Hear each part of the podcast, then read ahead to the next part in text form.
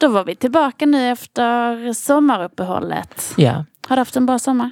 Jo då, det har varit annorlunda, intressant sommar på det viset. Ja, alla vet vad som har varit, fortfarande är med covid-19. Ja, men så är det ju. Och vi är ju superglada att vi delvis hade möjligheten att släppa ett avsnitt i maj. Och sen så nu då att vi är på gång och göra avsnitt 6 kommer det att bli. Det har varit en lång process att få till det här.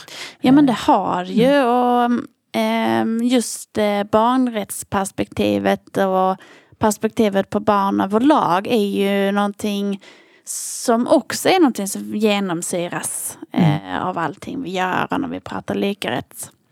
Det gör det lite extra roligt att vi faktiskt ska djupdyka i detta viktiga ämne. Att det här med tydliggörande är ju jätteviktigt när det gäller barnfrågor.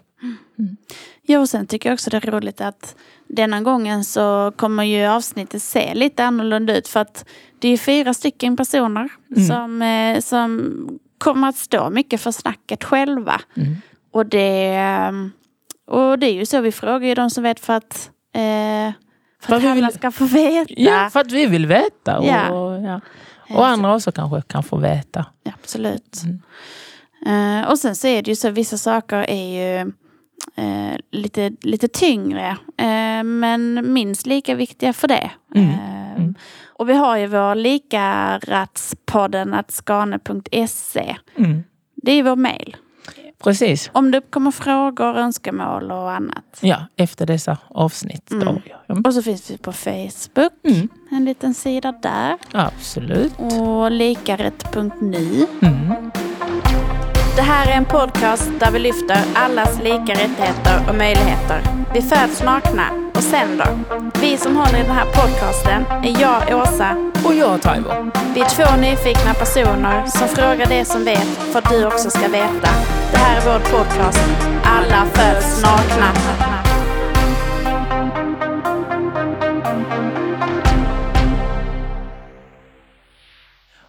För de som inte vet vilka ni är idag, som är här i rummet, vill ni presentera er själva? Tack så mycket. Jag heter Anna och arbetar inom barn- och ungdomspsykiatrin. Och där jobbar jag som verksamhetsutvecklare och är särskilt intresserad av det här som gäller barnrätt. Och hur vi kan arbeta med barnrättsfrågor inom hälso- och sjukvården. Tack så mycket för att vi får vara med idag. Johanna heter jag och är specialpedagog på barn- och ungdomshabiliteringen. Så jag träffar ju varje dag barn och ungdomar med olika funktionsnedsättningar. Allt ifrån autism till rörelsenedsättningar eller intellektuell funktionsnedsättning. Och jag heter Johan, jobbar på koncernkontoret med demokratiutveckling och medborgardialog. Och med medborgardialog menar jag att vi har kontakter mellan politiker och invånare, bland annat barn och ungdomar, men vi jobbar mot alla åldrar. Och sen har jag varit den som har suttit och skrivit den nya policyn för Region Skåne, policy för barnens rättigheter. Varsågod. Ja, Linda heter jag. Jag är regionjurist, jobbar på enheten för juridik. Och vi är en enhet som finns under koncernkontoret. Och jag arbetar egentligen inte särskilt med barnrätt men har alltid intresserat mig för det. Men jag jobbar med särskilt ansvar för hälso- och sjukvårdsrättsfrågor och dataskyddsfrågor och så. Vi ska ju prata om många intressanta saker här idag. Men varför är det så viktigt att prata just och lyfta barnkonventionen bland annat? Vi tycker det är jätteroligt att få sitta här tillsammans och prata om barnets rättigheter idag. Och i år har vi dessutom tagit fram en policy omkring barnets rättigheter och hur vi i alla förvaltningar i Skåne ska jobba med barnets rättigheter. Och tanken är att vi gärna vill att politiker och beslutsfattare också tar del av podden eftersom policyn har stor betydelse för hur vi kommer att fatta beslut i regionen framöver. Den 1 januari blir barnkonventionen alltså svensk lag, och det är ett historiskt steg framåt för att stärka barns rättigheter i Sverige. Och min förhoppning och min övertygelse är att det här kommer på sikt att stärka barns situation i Sverige, inte minst för barn som har det svårt på olika sätt. Barnkonventionen blev ju lag nu 1 januari i år, och den har ju varit antagen i Sverige länge, ända sedan 1990. Och de flesta känner till att vi har antagit barnkonventionen, men att den har blivit lag. Vad har det för betydelse om man jämför med att den redan har varit antagen, Linda? Jo, det finns ju en lång tradition egentligen av att värna om barns rättigheter i olika former. Redan 1924 så antog ju Nationernas förbund, föregångarna till Förenta nationerna, FN, en deklaration, Genève-deklarationen, om barns rättigheter, som innehöll 5 punkter och som går igen i lagstiftningen idag. Och sen kom ju då barnkonventionen 1989, som du sa, och Sverige ratificerade, som det heter med fina ord, 1990 den i Sverige som ett av de första länderna. Och nu idag så är det ju faktiskt bara USA som inte har ratificerat, som har förbundit sig att följa barnkonventionen. Barnkonventionen innehåller ju både skyldigheter på statlig och kommunal och regional nivå. Men Sveriges regering tyckte egentligen att den fick ändå inte så pass tillräckligt stort genomslag som det behövdes vara för barnens rättigheter. De tyckte det behövde tydliggöras ytterligare att det skulle vara ett barnrättsbaserat synsätt i Sverige.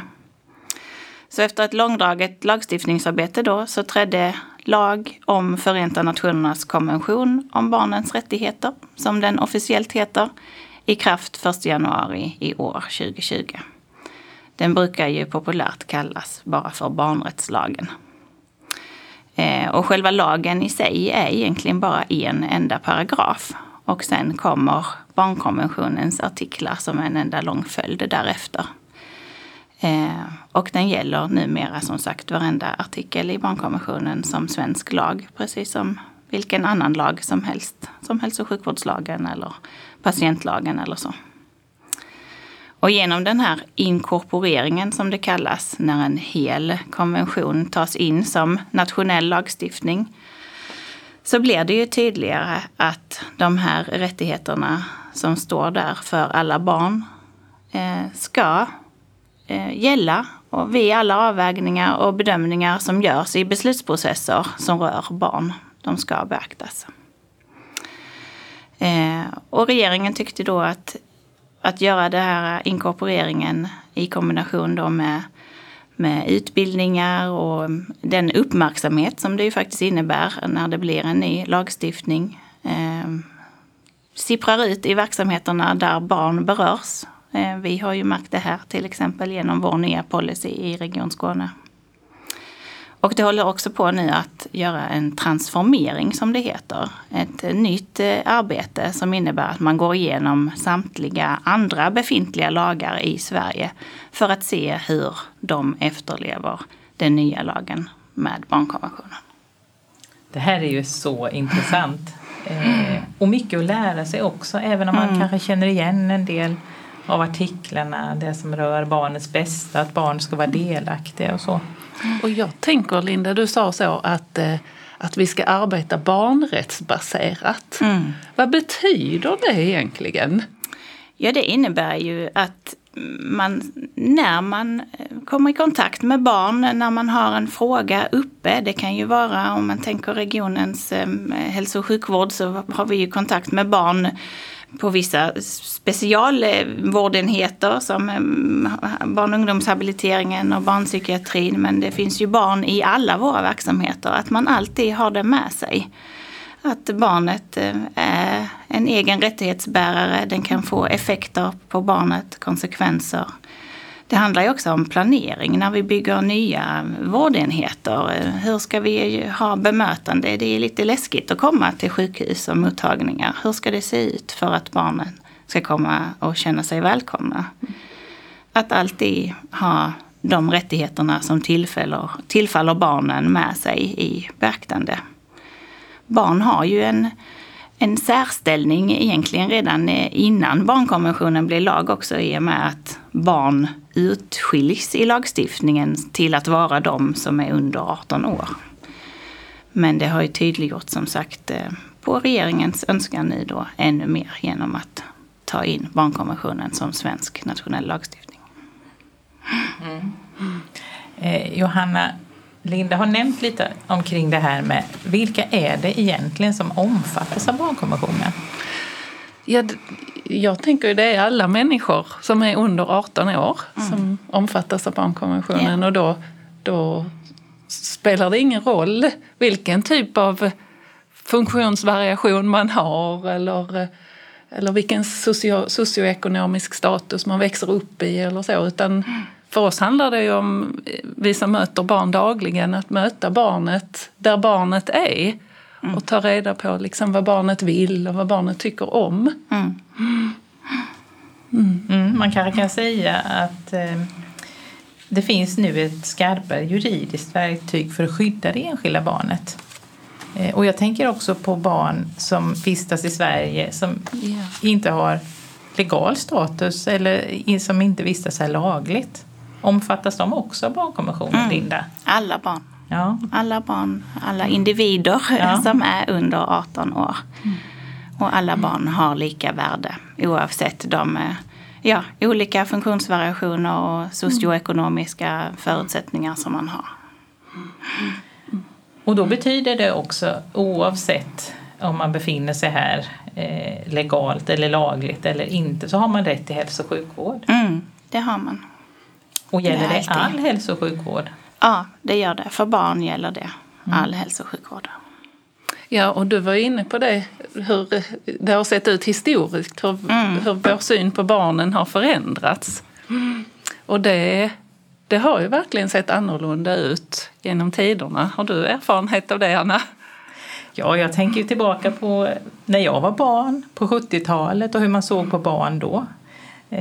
Att barn var ganska kanske uppsatta på en pedestal. Ibland pratar man om det upphöjda barnet. Och lite tidigare så pratade man om det omoraliska barnet. Som skulle formeras och barnet skulle lära sig att lyda. Och det var de vuxna som hela tiden visste hur saker och ting fungerade.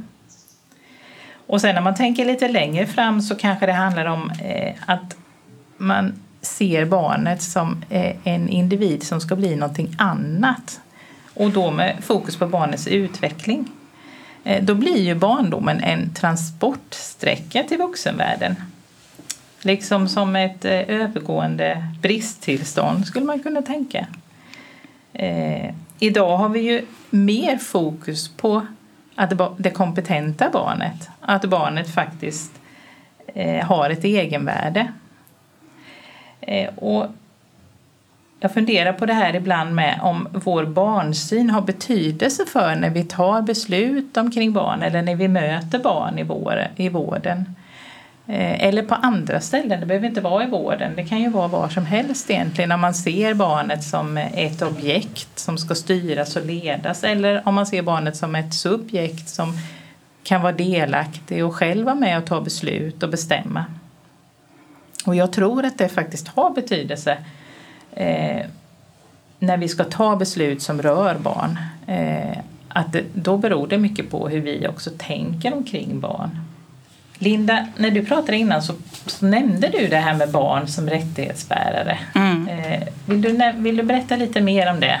Ja, jag kan ju nästan haka fast vid det du sa nu. Att i och med att barnkonventionen nu har blivit svensk lag så har du också genom det tydliggjorts ännu mer att barnet är ett eget rättssubjekt, som vi jurister kallar det för. Och du nämnde också ordet subjekt. Det låter ju lite nedsättande kanske, men det är inte så man menar, utan det är just i formen av rättighetsbärare. Och det här också som jag var inne på tidigare, att nu ska all offentlig förvaltning, alla instanser som kommer i kontakt med barn ha ett barnrättsbaserat synsätt i sitt beslutsfattande, i alla utredningar som görs, alla beslut som tas. Man ska göra en barnkonsekvensanalys av vilka effekter det kan få för det här barnet eller barn i allmänhet när man gör en utredning som kanske då i sin tur ligger till grund för ett beslut. Och därmed så tydliggörs ju då i högre grad att barn och barns rättigheter är i större fokus än det kanske har varit tidigare, vilket ju var önskemålet med att barnkonventionen skulle bli lag i Sverige. Mm. Och om vi tänker lite på vilka artiklar som faktiskt kan ha betydelse eller som är viktiga i barnkonventionen. Ja, barnkonventionen, och som då blir ju svensk lag som vi har sagt nu många gånger, innehåller ju 42 stycken huvudartiklar. Och de här artiklarna är ju... innehåller en varierad mängd olika rättigheter för barnet, men det finns 4 stycken så kallade sakartiklar som innebär en form av huvudprinciper som är sedan vägledande för hela tolkningen av övriga artiklar och barnkonventionen i stort. Och det är artiklarna 2, 3, 6 och 12. Så när man läser barnkonventionen och när man ska göra det här barnrättsbaserade synsättet och barnkonsekvensanalyser, så ska man liksom se det i ljuset av de här 4 artiklarna. Och artikel 2 slår då fast att alla barn har samma grundläggande rättigheter och lika värde. Det är som sången säger, alla barn är viktiga, ingen ska diskrimineras, alla har lika rättigheter oavsett, som vi var inne på, socioekonomiska förutsättningar, funktionsvariationer och så vidare. Artikel 3 är väl den som är mest känd och som anger ju att det är barnets bästa som ska vara gällande och i främsta rummet när det är alla åtgärder som rör barn överhuvudtaget. Det är ju liksom lite barnkonventionens grundpelare och är ju ett väldigt analyserat uttryck. Barnets bästa, vad är det egentligen? Det kan ju vara väldigt stort och väldigt litet. Men det viktigaste är ju där att man kan ju tolka in väldigt mycket som sagt i det här begreppet, men att man ser det i ljuset av varje enskilt fall. Vad är just barnets bästa i detta läget? Eller om det handlar om en mer allmän sak så att säga. Vad är barns bästa i det här fallet? Artikel 6 säger att varje barn har rätt att överleva, att leva och att utvecklas. Och den handlar ju inte bara om barns fysiska hälsa utan också om psykisk, andlig, moralisk, social utveckling. Och det ser ju liksom till hela barnets livssituation, att den ska beaktas av alla aktörer som har kontakt med barnet, och till exempel att man ska stärka barnets rättigheter genom att samverka aktörer emellan. Och sen artikel 12 som handlar om barns rätt att få uttrycka sina åsikter och att få dem beaktade i alla frågor som rör barnet självt. Givetvis ska ju när man tar hänsyn till barnets åsikter och deras uttryck väga in barnets ålder och mognad, utveckling, men barnet ska få vara delaktigt. Sen skulle jag också i det här sammanhanget inom hälso- och sjukvården vilja lyfta 2 andra artiklar, och det är artikel 24 om att barn har rätt till bästa möjliga hälsa, tillgång till hälso- och sjukvård överhuvudtaget och rehabilitering. Och också kopplat till det, den artikeln som är innan, artikel 23, om att barn med funktionsnedsättning har rätt till ett fullvärdigt och anständigt liv, som det faktiskt står, samt hjälp att aktivt delta i samhället. Och det är lite summa summarum och kontentan av det hela här, tänker jag, av barnets bästa. Att vara en aktiv del i samhället oavsett förmåga. Det är ju barnets bästa om något. Ja, verkligen. Ja. Det finns ju lite annan lagstiftning också, eller inte lite, det finns mycket annan lagstiftning. Jättemycket. Ja, men om vi tänker på det här med hälso- och sjukvårdslagstiftningen och patientlagen, och finns det något om barnkonventionen där?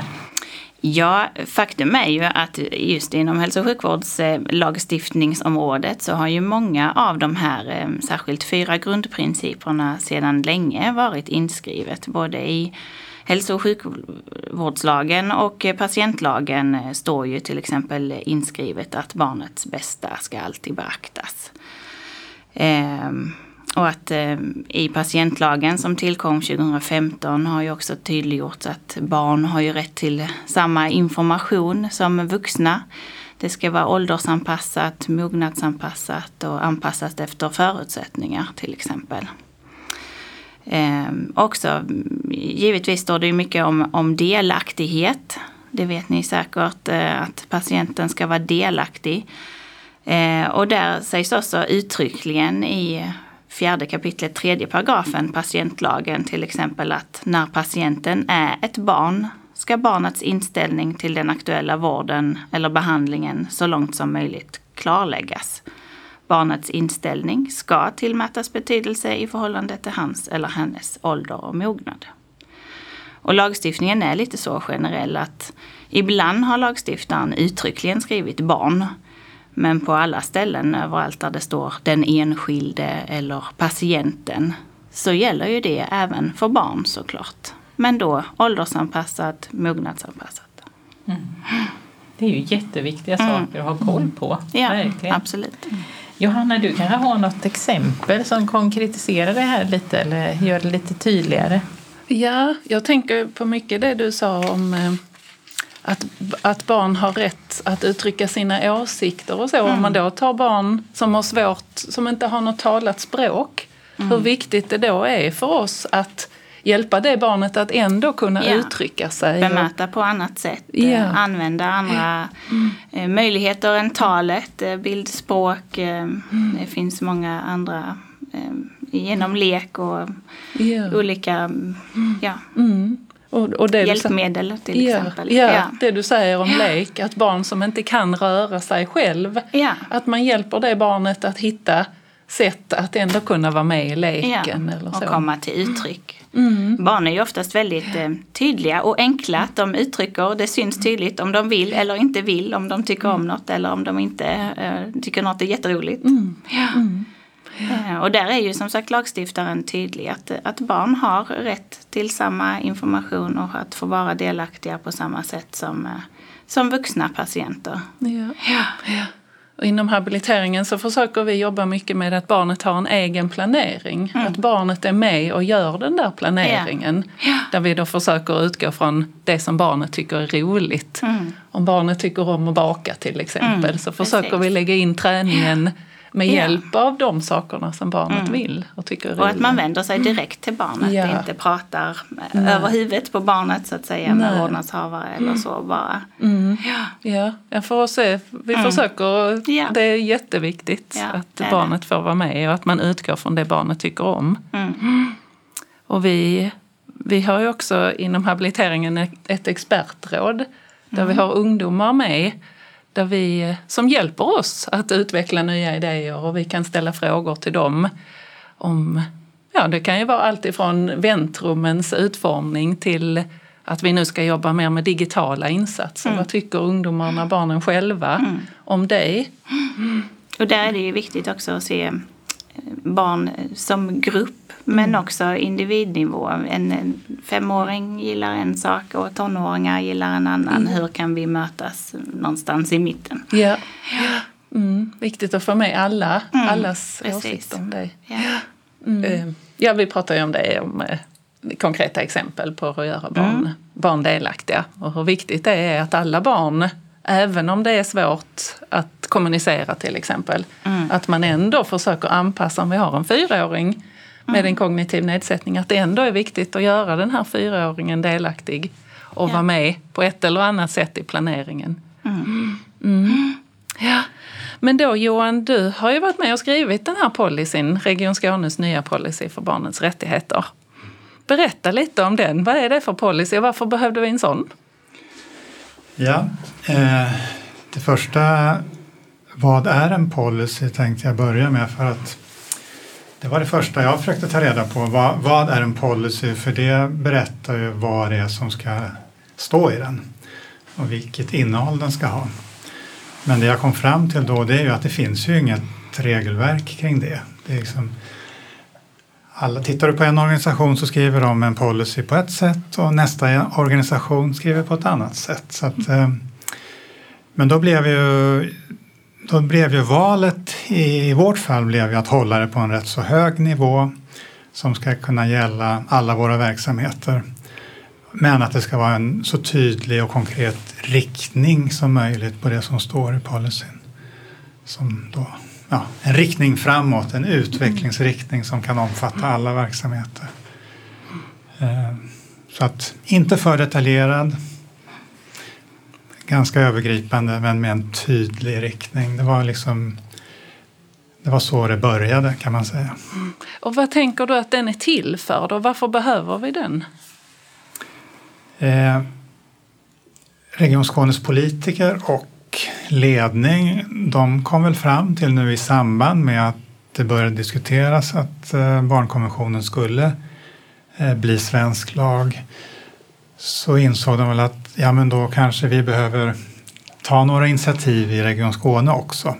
Så jag vet ju att politiskt har det här diskuterats lite grann och i ledningen och sådär, och så landade det att vårt första steg det blir att skriva en ny policy. Så att det är väl bakgrunden.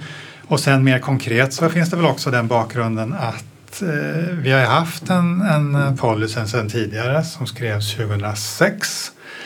Det var länge sedan, ja, känns det som. Och den var hälften av den handlar om folkhälsa. Så den var liksom skriven på ett ganska annorlunda sätt, kan man säga.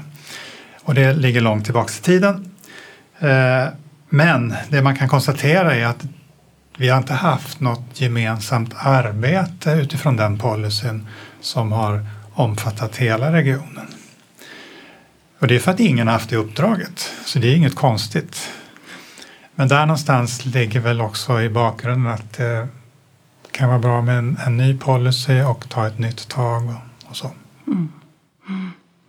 Så vilka är vi som ska beröras av den här policyn? Ja, jag tror Linda var inne på det tidigare. Det är ju alla, är ju det korta svaret. Det vill säga både våra förtroendevalda, alltså våra politiker, men också alla chefer, alla medarbetare, men också våra externa uppdragstagare, för de styr ju vi ganska mycket över. Så de ska vi inte heller glömma bort. Men ja. Och tänker man på ett annat sätt för att förstå det här att det verkligen är alla, så kan ju ett barn hos Region Skåne vara patient, brukare, klient, anhörig, resenär, kulturkonsument och även medborgare i största allmänhet. Det vill säga, de dyker upp överallt, barnen. Och vi måste ha kontakt och ta hänsyn till dem hela tiden. Så hur gjorde du när du tog fram din policy och just för att ta hänsyn till alla barn? Ja, eftersom jag är inte barnrättsexpert utan jobbar ju mer med demokratifrågor som i och för sig ligger ju vägg i vägg, kan man säga. Men jag fick ändå läsa på för att bli lite mer insatt i barnkonventionen och barnets rättigheter och sådär.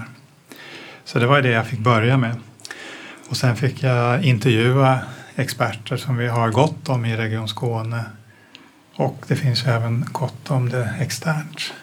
Så att jag fick god hjälp av många mycket kompetenta människor på vägen. Du var ju bland annat i vårt expertråd och pratade med ungdomarna där. Det var ju jättespännande. Då kommer jag ihåg att vi bland annat pratade om det här med hur man tänker när man placerar busshållplatser. Då fick vi ju med både barnen som resenärer och också... Ja, precis. Och där kan man ju tänka sig att man jobbar med systematiskt då, att när man gör en sån förändring att då kan man ha rutiner som man kan plocka fram och gå ut och fråga en grupp barn i en sån fråga. Och för det är det vi saknar idag. Det finns inga rutiner när vi har ett... Om man ska göra ändringar av busshållplatser så finns ju inte de rutinerna där. Och då händer det ju... Om det inte finns rutiner då måste en eldsjäl eller någon driva det väldigt hårt just den stunden. Men har man rutiner som ganska många människor är bekanta med, då krävs det inte lika stor ansträngning för att det ska hända. Så därför, det där är ett bra exempel på att rutiner och strukturer är en väldig hjälp i stunden. Vi kan välja att använda det eller inte använda det. Men finns de där så hjälper det till väldigt mycket. Ja. Och då tänker du rutiner till exempel som du var inne på innan, Linda, med barnchecklistor eller barnkonsekvensanalyser eller så. Ja, men det är, just när vi kommer till beslut så är det ett jättebra exempel. Där barnchecklistorna är kanske lite enklare. Man checkar av ett antal frågor. Har vi tänkt på det? Kan vi svara ja på det? Och så vidare. Och sen om det är större frågor som påverkar mer omfattande, då kan man göra en barnkonsekvensanalys där det inte räcker med att svara ja eller nej, utan där man måste kanske göra en liten utredning för att komma fram till ett bra svar. Men jag tror, Linda, du har något exempel på hur det här med barnkonsekvensanalyser kan användas. Ja, jag tänkte på att i samband med att barnkonventionen var på gång att bli lag, så tog också regeringskansliet fram en riktig vägledning vid tolkning och tillämpning av barnkonventionen. Och även Barnombudsmannen, som är ju en stor aktör i de här frågorna, och Sveriges kommuner och regioner, SKR, har också tagit fram bra vägledning för att göra barnkonsekvensanalyser. Men i den här vägledningen så framkommer det en ganska kort och enkel, tycker jag, nästan minnesregel som man kan tänka på och ha med sig lite i det alldagliga i arbetslivet och i livet när man möter barn. Och det är helt enkelt: se barnet, se rättigheten, se regleringen. Alltså först se barnet. Berörs barn av det här som vi ska göra, det beslut vi ska ta, den utredning, den förändring vi ska göra eller vilken åtgärd det nu är? Identifiera barnet. Det är kanske inte alltid så enkelt att tänka på att det här kommer beröra barn eller vissa specifika barngrupper, till exempel yngre eller äldre eller med funktionsvariationer eller vad det nu kan påverka. Identifiera, se barnet. Sen se rättigheten, såklart. Vilken rättighet enligt barnkonventionen kan aktualiseras här? Och vad innebär den? Vad är det för rättigheter som tillkommer barn i anledning av det här som nu ska göras? Och sen se regleringen. Finns det några andra lagar eller förordningar eller myndighetsföreskrifter eller rutiner eller verksamhetsdirektiv som reglerar den här frågan, och hur förhåller den sig då till barnets rättigheter enligt konventionen? Så ganska enkelt egentligen. Se barnet, se rättigheten, se regleringen. Och sen göra en bedömning, samlad bedömning av de tre sakerna tillsammans.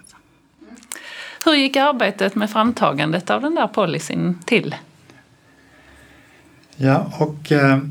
Mitt nästa steg sen var ju, när jag hade förberett mig, var ju att då kom ju själva skrivandet igång.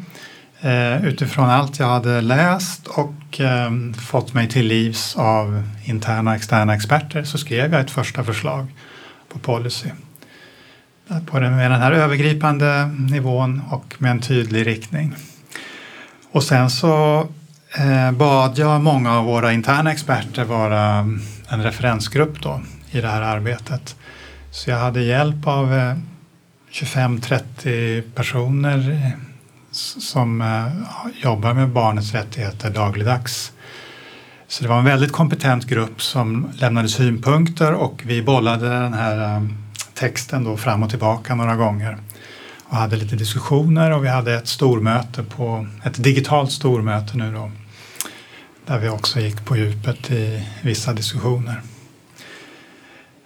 Så när referensgruppen var ganska i stort sett enig och kände sig nöjda med det här förslaget, då gick vi in i den politiska beredningen. Och det som händer då, det är att det skickas först till regionstyrelsens ordförande och sedan också vice ordförande då, så att oppositionen får vara med också. Och sen så går det vidare till ett beslut i hela regionstyrelsen. Och sen i det här fallet så bedömdes det att den här policyn var en så pass viktigt dokument att det även gick till fullmäktige, som är Region Skånes högsta beslutande organ. Och då gick det samma väg, där du börjar med en beredning hos ordförande och sen med vice ordförande och sen kommer upp för beslut i hela fullmäktige då.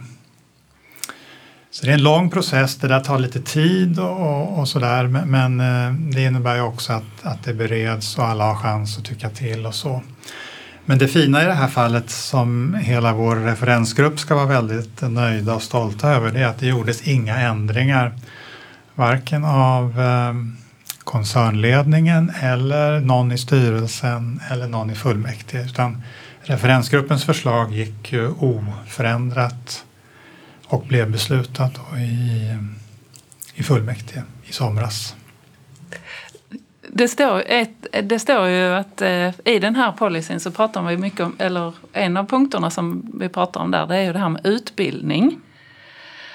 Vad tänker du att det behövs för utbildning? Ja, det var en av de sakerna vi lyfte fram som särskilt viktiga i policyn för att den där riktningen framåt ska komma till stånd, så är det att vi behöver utbilda mycket. Och för det första så behöver vi ha olika typer av utbildningar. För tillbaks till vilka olika människor policyn berör, så behöver ju de olika utbildning. Så politiker behöver kanske lite annan utbildning än vad medarbetare behöver, och chefer i sin tur behöver lite annan utbildning. Så att det kommer behövas utbildning riktat mot olika roller. Men sen kommer det också behövas utbildning under lång tid, för att verksamheten utvecklas och saker och ting förändras. Och allt eftersom vi blir duktigare så får vi ta nya steg. Så att jag bedömer att vi kommer få ha en utbildningsverksamhet. Liksom, under lång tid kommer det behövas rätt så mycket utbildning. Vi får ju nya anställda hela tiden och sådär.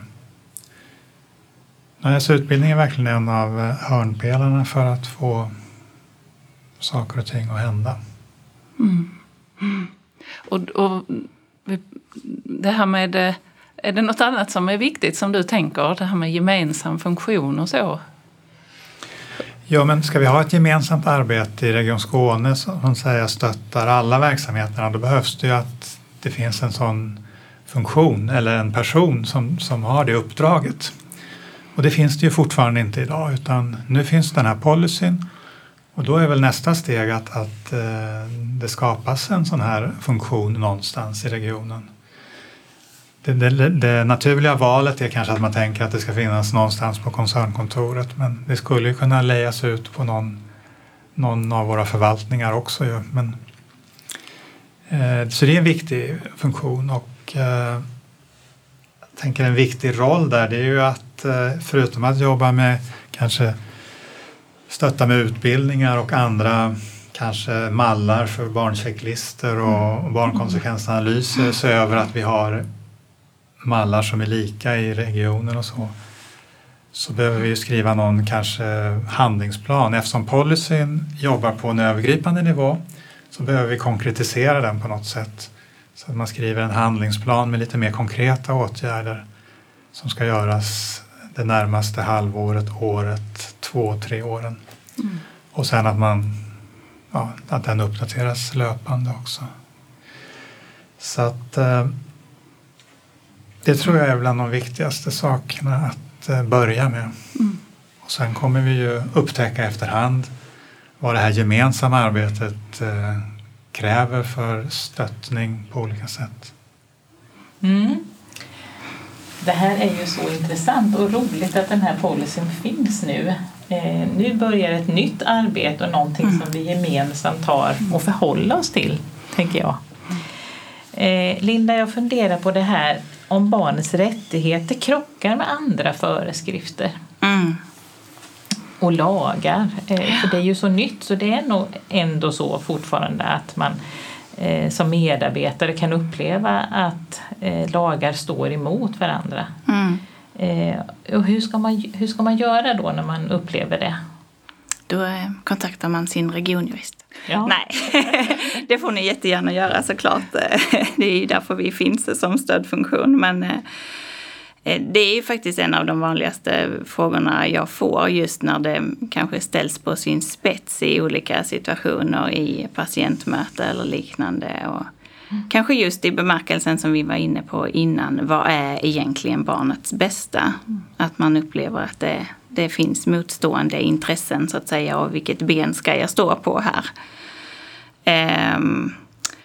Och nu blir jag lite sådär juridiskt torr och tråkig, men det är liksom egentligen när lagar står mot varandra de vanliga juridiska tolkningsprinciperna som gäller. Det finns ju vad som kallas för en normhierarki, en rangordning helt enkelt, vilken lag som väger tyngst. Och där är ju till exempel att grundlag väger tyngre än en vanlig lag, och att lag väger tyngre än en förordning och sen neråt en föreskrift och så vidare. Verksamhetsgemensamma instruktioner och anvisningar kommer ju sist i kedjan så att säga. Men just när det är lagstiftning på samma nivå som man kan tänka sig till exempel barnrättslagen nu då, barnkonventionen, och till exempel hälso- och sjukvårdslagen eller patientlagen eller så får man ju försöka att se dem i ljuset av varandra helt enkelt. Liksom. De är ju på samma nivå rent lagstiftningsmässigt, lagtolkningsmässigt. Man får se helt enkelt hälso- och sjukvårdslagen eller patientlagens regelverk i ljuset av de rättigheterna som framkommer i barnrättslagen. Sen finns det ju andra speciella juridiska tolkningsprinciper som man kan ta till om det verkligen skulle ställas på sin spets. Men i de bästa av världar så kan man ju så att säga åtlyda båda lagstiftningarna samtidigt genom att tillämpa, som sagt, till exempel barnets rättighet till att få vara delaktig genom att ge den information som barn ska ha rätt till i patientlagen eller enligt patientlagen. Men det är svårt, absolut. Och en vanlig fråga från verksamheterna till oss jurister. Ja. Och för jag tänker ju det att vi möter det ganska ofta. Ja. Att barnet kanske vill ha någon form av behandling eller så. Ja. Och föräldrarna kanske har en annan åsikt. Ja. Och då är det ju jätteviktigt, tänker jag, att som vi pratade om innan, se barnet som den rättighetsbärare som den ju faktiskt är. Och skulle jag vilja säga i alla fall, även om det kanske inte är så i praktiken, alltid har varit. Men det har ju i alla fall tydliggjorts ännu mer nu. Att låta barnet, trots att föräldrarna säger nej, komma till uttryck, få säga vad den tycker och tänker. Låta det förklara, varför vill den inte göra den här behandlingen? Är den rädd för något? Förstår den inte vad det innebär? Och där har ju också vårdpersonalen en jättestor och viktig uppgift i att försöka förklara för barnet varför vi tycker att vi måste göra det här. Både för barnet och också för vårdnadshavarna som då kanske kan ha en annan inställning. Och vad konsekvenserna och effekterna kan bli om det inte kan göras. Vi har ju trots allt gjort en medicinsk bedömning att det här är behövligt för just dig. Det vore det bästa. Jag ser att barnets bästa är detta.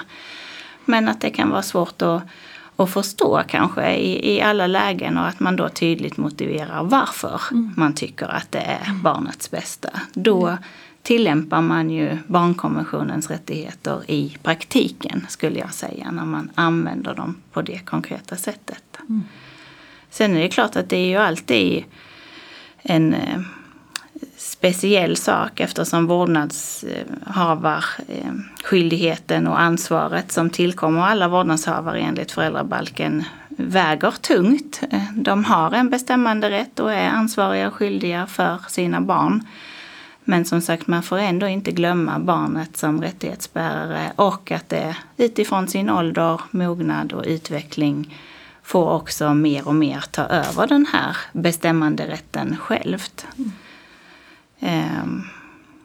Jag tycker att det trots allt har konkretiserats ännu mer nu sedan barnkonventionen blev lag. Och ja, som Johan sa här när policyn också kom och att man kanske sen mynnar ut i den i en mer konkret handlingsplan, så tror jag också att det kan förtydligas ännu mer genom det. Men det är svåra frågor, absolut. Det finns ingen bestämd åldersgräns så att säga när barn själva får bestämma i hälso- och sjukvårdslagstiftningen, utan det är just den här bedömningen utifrån ålder och mognad.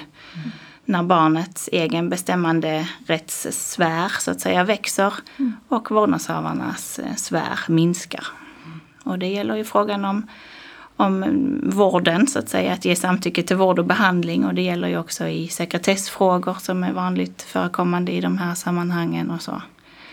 Barnet tar mer och mer över sina vårdnadshavares ansvar och skyldigheter där. Också som ett led i att bli vuxen. Och jag tänker att det är ju jätteviktigt att man ger sig utrymme och möjlighet i den dagliga verksamheten när man möter barn och familjer på olika sätt. Att man också diskuterar med sina kollegor och sina chefer, och hur gör man i de här utmanande situationerna där det är olika tankar om vad som behöver genomföras och olika inställning till det som föreslås. Och det kan ju också vara att barn kan få möjlighet att ta ställning till olika behandlingar. Ja, absolut. Så det är många delar i det här. Ja. Samtidigt som det är viktigt att också se den enskilda situationen som sådan. Jättebra att man diskuterar och har någon slags samsyn inom sin egna verksamhet, absolut. Men också att man där och då tar ställning och gör en egen bedömning av just i detta fallet. Vad är barnets bästa till exempel? Sett utifrån då olika perspektiv med barnet i centrum givetvis. Precis. En liten sån här juristflagga också för att alltid dokumentera sin bedömning. Eftersom det sen kan bli efterspel om någonting skulle ifrågasättas. Också en viktig sak i sammanhanget. Jag tänker på i utbildningsportalen så finns det en webbutbildning som heter barnrättsbaserat arbete inom BUP. Men den kan man egentligen använda i vilken verksamhet som helst. Även om rubriken är satt på det sättet. Och i del 2 där så handlar det mycket om att göra prövning av barnets bästa. Där man också kan få redskap och hjälp i att tänka omkring de här frågorna. Men du Linda, jag är också nyfiken på en annan sak. Det finns ju någonting som heter FNs barnrättskommitté som har i uppgift att granska länder som antingen har antagit eller också alla de länder som idag har barnkonventionen som lag. Och var 4:e år så kommer de med en rapport till Sverige. Och det har de gjort i år. Och där beskriver de ju också det här lite grann, att Sverige inte har riktigt beskrivit hur man ska göra när lagar står emot varandra som vi kan uppfatta i det dagliga. Nej, det är ju en svår... Det är ju så inte bara just i det här fallet kan jag ju säga, utan lagar kan ju stå mot varandra eller att det saknas. Det är en lucka i lagen mellan 2 olika lagar. Ingen av dem reglerar egentligen en viss specifik situation. Och då är det... Ja, som jurist så får jag ju säga att det är de här sedvanliga juridiska tolkningsmetoderna som gäller. Sen hur konkret vi har formulerat det eller så, det är ju lagstiftarens uppgift att göra mer så att säga. Men i det dagliga arbetet i regionen så är det ju som jag var inne på innan, just att man ska i alla fall försöka se det i harmoni med varandra när det är 2 lagstiftningar som står i samma nivå i den här hierarkin, till exempel barnkonventionen och all övrig hälso- och sjukvårdslagstiftning. Mm. Ja. Jag tänker att vi får helt enkelt hjälpas åt i regionen att lyfta barnets rättigheter i alla möjliga sammanhang och se barnet som rättighetsbärare. Mm. Och vi har ju ett jättespännande arbete framför oss alla, både beslutsfattare och vi alla andra som jobbar på olika sätt i regionen. Mm. Vi har en fråga vi alltid ställer till de som medverkar i podden. Och då brukar vi fråga vad innebär namnet Alla föds nakna för er? Alltså, jag blir lite provocerad av det uttrycket. Mm. Och att man då tänker att alla har samma förutsättningar när de föds. För jag tänker att det har vi ju inte. Eller det har inte alla. Alla barn som föds till exempel har absolut inte samma förutsättningar. Utan det hänger jättemycket ihop med hur familjen har det och kanske vilken plats man föds på. Så. Mm. För mig, jag känner kanske inte att jag blir så direkt provocerad, utan jag tänker nog verkligen att det är en liksom bild av att vi har alla lika värde. Vi föds alla liksom på samma sätt, nakna, bildligen. Mm. Och där utifrån liksom de förutsättningarna som man då förvisso har med sig i bagaget så att säga som barn, så utvecklas en liv. Men i grund och botten så liksom för mig måste det ändå finnas någon slags samhällelig grundtanke om allas lika värde. Det är lika rätt för mig liksom. Jag tycker det är en jättebra påminnelse om det här att vi har, om vi inte har samma förutsättningar så har vi åtminstone samma rättigheter. Mm. Sen om vi inte, samhället kanske inte klarar av att leva upp till dem, att ge oss de rättigheterna i alla lägen, men det är ändå en påminnelse om att det är så det borde vara. Mm. Och att då jag som individ kan åtminstone anstränga mig för att behandla mina medmänniskor i den andan. Och på jobbet kan jag också försöka leva upp till det genom att agera på olika sätt. Så att en jättebra påminnelse tycker jag. När jag hörde det första gången så blev det så att jag tänkte att nu får jag tänka efter. Det var inte så självklart liksom. Nej, vad vill man med det här? Ja, det är väl bra att få förstå att nu måste jag tänka efter. Mm. Så, och när man behöver tänka efter så kan det också skapa ett intresse att ta reda på mer. Tusen tack för allt detta ni har bidragit med idag. Ja, tack så mycket. Viktiga frågor att prata om.